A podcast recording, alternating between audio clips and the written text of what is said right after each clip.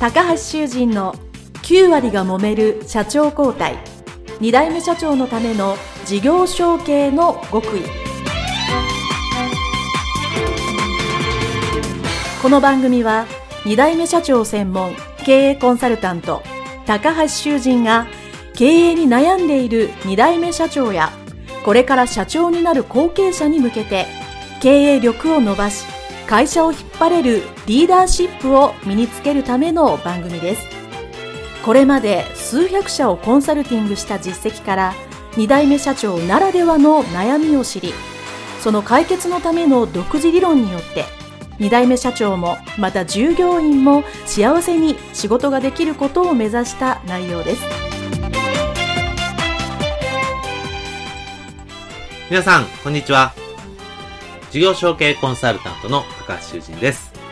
本日は株式会社アテーナソリューション代表取締役であり、一般社団法人小規模事業者革命50センチクラブ代表理事の立石弘明様のですね、インタビュー後半をお伝えするんですけども、このインタビューの後半が非常に内容が濃く、そして長くなってしまいましたので、この後半をその1、その2ということで、えー分けてお伝えしますので、今日は後半その1というふうに、えーお伝えをしたいと思います。えーこの立石社長ですね、あの、本当にやっぱ年間100本ぐらい講演をされてるので、非常にお話がうまい。そして聞きやすいっていうのはですね、あの、皆さんもね、この音声を聞いてお分かりだと思いますし、何よりね、そのやっぱ実体験をもとにした、えー経験をお話しされているというので、えー私もたくさんのインタビューをしてますけど、本当にその、私も2代目経営者として、本当に腹落ちする話の内容ということでね、本当にいい内容だと、えー今、私も聞き返しております。えーそれでは、えー立石社長のですね、インタビュー、後半その1です。それでは、スタートです。皆さん、こんにちは。事業承継コンサルタントの高橋修人です。本日は株式会社アテーナソリューション代表取締役であり、一般社団法人小規模事業者革命50センチクラブ代表理事でいらっしゃいます、立石弘明様のところにお邪魔しての、えーインタビュー後半でございます。えー立石様どうぞよろしくお願いします。はい、どうぞよろしくお願いいたします。はい、えー、前半でですね、えー、まあ、えー会社を引き継ぐ、まあ、引き継ぐというか、まあ、新たなホテルを建てられて、じゃあそこに、えーやるというところのお話を、えー聞かさせていただきまして、まあ、いよいよ、まあ、そこで、あの、方々後継者時代はなく、もういきなり社長になって始めるというところの、えーお話で、まあ、かなりのご苦労と、まあ、あの、もちろん成功もあったと思うので、まあ、えー実際ホテル経営をされてみての、まあ、あの、お話をお聞きしたいと思います。よろはい、しくお願いします。よろしくお願いいたします。で、えーその実際ホテルを作られて、はいまあ、えーそれを運営していくということで、えーまあ、えいろんなご苦労があったと思うんですけど、あの、まあ、最初から割と順調だったというふうに本の中では書いてあったと。はいはい、そうですね。はい。ですよね。で、まあ、その順調なのが、まあ、ちょっと一時期悪い時期もあったりというような、まあその、そのあたりの話を少しお聞きしてもいいでしょうか？あの、順調というのはもう単純に時代が良かった。で、バブルと言っても、まあバブル絶頂期ではあったんですけれども、そんなすごいバブルが田舎に起こっているわけではなく、うんなんとなく回ってた。はい。だからホテルをオープンさせたら、そしたら、えーなんとなくお客さんが来てた。うん。っていうことで、それなりに売り上げが作れていき、うん。そして、えーまあ、うまくいったんでしょうね。はい。で、その時はもう必死ですから、26という若さですから、うーん、すごいですね。もうあの、ひたすら働く以上うんだったと思います。うちの母親が旅館の女将ですから、ね、24時間働けっていうだけの話でして、そこに疑疑問もなかったので、うん。それでひたすら働く、はい。それをして数年間過ごしていったんだと思います。はい。で、そうすると別にこちらもストレスもないんですよね。うん。うん長いこと働いてるからストレスって別になそんなこと考えたこともないですから。うん そしたら、それでやれてたんだと思います。そうですね。それでまあ結果が出たら、まあもちろん大変ではあるけど、まあ、そんなにね、ひ過剰なストレスではないのかもしれないですよね。やっぱ重要なのはそこ結果が出てこなくなると、やっぱり、まあそうなんですね。経営者っていうかリーダーとしては辛いですよね。ですから、それがまあ順調にまあまあ言ってたんだけれども、やっぱり阪神淡路大震災でしょうね。ああれが襲ってきたあたりから話が変わるんですね。うんまあ、震災はもうこれをどうだこうだ言うつもりは全くありませんけれども、はいでもあの震災によって、やはりその日から売り上げがゼロになる。はい。それから、えーいつ売り上げが立つ見込みがあるのか、それは全くわからない。当たり前のことですよね。はい。それで、えー設備がほとんどダメ。まあ、動くのもあったんだけれども、まあ、埋設している配管が全部ダメになるわけですから、そうですよね。それはもう激しい。それはもうダメですよね揺れが激しい地域でしたもんね。激甚地域で震度7にななってますから、食器なんて当然割れてない。はい。でそれを突きつけられたということですよね。ううんんその建てられたホテルは、はい。もう全く、あの、もう再開できない状況あ、いえいえ、それは再開できるんですけれども、結局外側は残ってますから。はい。はい。外側残ってるから中の設備を修繕していく。うん。うん。それは旅館もそうなんですけど、はい食器も買い足していく。で、そこのお金がやっぱりかなり大規模にお金がいったということですよね。そうですよね。その、いわゆるその、電気とか水道とか、そういう配管とかね。そうですそうです直す。まあ、食器もとかね、そこももちろんタコをつくん食ですけど。器もやっぱり我々レベル、我々の中の食器ってもうすごい資産ですからね。はい。はい。それを全部、で、それをもう一度、まあ、やり直し追加、追加融資が出たので。はい。まあ、それやり直してももう一度再開。そうですね。再開していくときに、あの、あの時よく思い出すのが、瓦礫の街で瓦礫と化したところで、うんうんえー母親が言ったんですよ、私にね。うんもう呆然自失としてますから、僕も。そうですね。まあ、うちの周りもかなりぐちゃぐちゃでしたよね。でどうして今からやっていくんだろうと思ったときに、母親が終戦直後より増したって言ったんですね。うん。その言葉すごいですね。これはね、もうさすがにね、もう何にも言えないですよ。うん、自分の母親に、あの環境で終戦直後よりマシだって言われたら、うん。なん、何していいか、もう、もう何も返す言葉がない。うん。うん。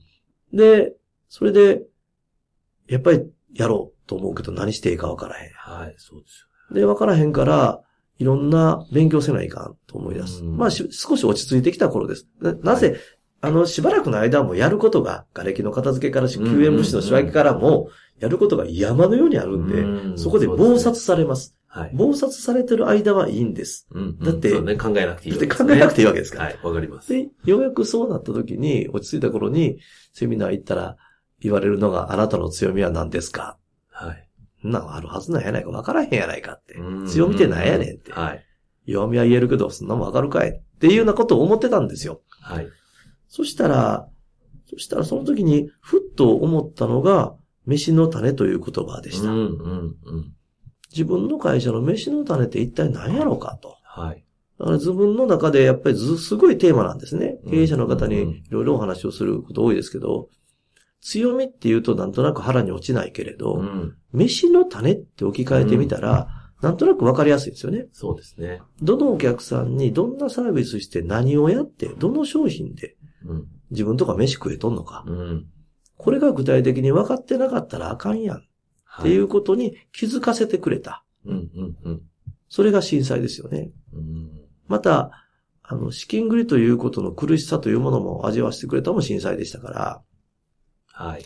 やはり経営者というものは何があったって雨が降ったって自分の責任では責任だし、うん。誰も後ろには責任取ってくれないということを、はい。あの震災ですごいいっぱい学びましたね。うん。うん、それでまあ、その最初のまあ、飯の種のはい話はいはいはいは、あの、すごく僕が、あの、なるほどと思いながら前もお聞きしたので、お聞きしたいんですけど、はい。その、当時、あの、立石さんの、まあ、その旅館の、いその、飯、その、震災前のイメージ、自分、自分の会社の中のイメージとしては、まあ、いわゆる飯の種で儲かっているのは、まあ、その地元の方々の、まあ、宴会そうです。で儲かっていると思ってました。思ってて、とはいえ、まあ、そういう勉強されて、よくよく調べてみると、え、そうじゃなかったってそうですいうねはいのが、まあ、お聞きしたんです。そのあたりもう少しお聞きそうですね教えていただけますか？旅館では宴会が儲かる、儲かった時期があったから。はい。でもそれが時代が変わってるのに、宴会を売るべきだと思っていた自分がいる。うん。で、それは、あの、しっかり分析していなかっただけなんですけど、はい。で、分析していってみると、飯の種わからないかんから分析してみると、うん。えー、宴会売るよりも、宿泊売った方がええんやとわかる。うん。うん。うんでも宿泊って何やろ？もうちょっと分解していってみると、スポーツ合宿っていう宿泊があった。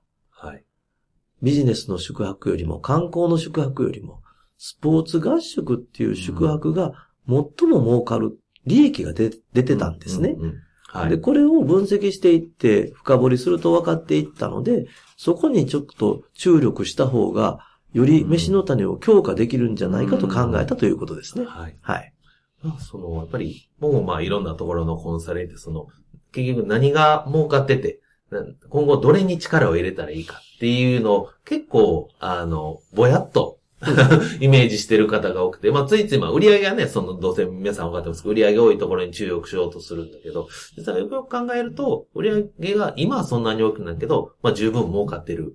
もしくは、その、仕事がやりやすい。多分、あの、ちなみに僕はスポーツ合宿で さっき言ったんですけど、うちの子供で、あの、合宿に本当に行ったことがあって、あの、すごく良かったイメージがあるんですけど、でも逆にコンサルとしての立場を見ると、オペレーションとしてはこれはやりやすいやろうなと。そうですのそう一つ一つの、僕はその実体験をしてるのでな、なるほどと。僕も飲食業はうちの会社でちょっとやってたらわかるんですけど、宴会って結構確かに儲かるけど、いろいろ手間暇かかるし、あの、準備と、えーじゃあその後の片付けと考えると、まあまあ、あの、大変だと。まあもちろん売り上げは取れるんだけど。そうです。でもそれより確かに宿泊を売って確かにまあ、うちはまあ小学生の団体で行ったって、まあ食べ物、まあ普通でいいわけで、そんなにええもん食べさせんでいいわけなんそうで、あの、まあそれでもちろんそれ、リーズナブルな価格でやってる、やっていただいたんですけど、あ、これは確かにこの本読みながらすごくピンときたはいはいはい。内容で、やっぱそういう、単純に売り上げだけではなく、その中身とか自分たちの動きも含めて、一回そのどれだけ儲かってるっていうのをよく見直すっていうのは大切だなって、改めて。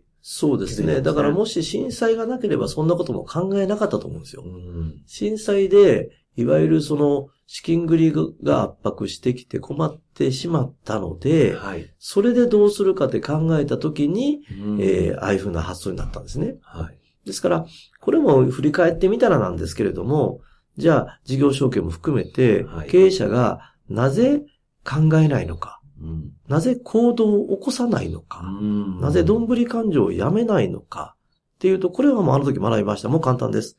今飯が食えるからですよね。なるほど。今困ってないからですね。今飯が食えて困ってなかったら人間はやらへんのですうよ。ん。そうですね。人間は困った時に行動するんで、はい。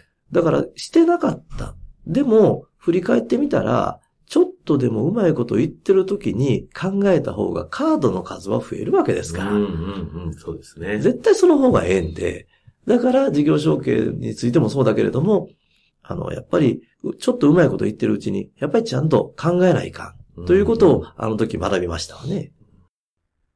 はい。それでは、前半はここまでということになりました。えー、ちょうど、非常に厳しい時代のね、えーお話が中心になったので、えー、非常にね、こう聞いてる方もギュッと身につまされるところが多かったと思います。えー、特にやっぱりその、お話の中でね、私が今でもこれは重要だなと思うことは、やっぱりその、ご自身の会社の飯の種っていうのをちゃんと見てるか。かつては、立石さんのそのホテルであれば宴会が儲かったんだけど、よくよく計算してみる、その、今は、その時は宴会はあんまり儲かってなくて、そして、まあスポーツですね、宿泊の方に力を入れたっていうふうに、えーその時々によって、まあお客様のニーズであったり、そういうので、えー自分の飯の種っていうのがちょっとずつ変わってくる。っていうところがですね、やっぱり、あの、重要だなと思いますし、やっぱそれを知るために、数字ですよね。きっちり管理していかなきゃいけないというところがですね、やっぱこの後半のその1にとっては、えー重要な内容だったのかなと思います。えー特にね、震災のところの話は僕もあの、震災を経験してるので、あの、いろんなね、そういう災害にお会いした方は、おそらく近しい感じだとは思うんですけども、こう、ぎゅっとね、その当時を、えー自分に投影というか、振り返ってしまうなというところはあります。はい。まあそういうね、厳しい時代を経て、えー次どうなるかという後半その2につながっていきますので、ぜひ引き続きお聞きいただければと思います。それでは、えー一旦お別れします。失礼します。ありがとうございました。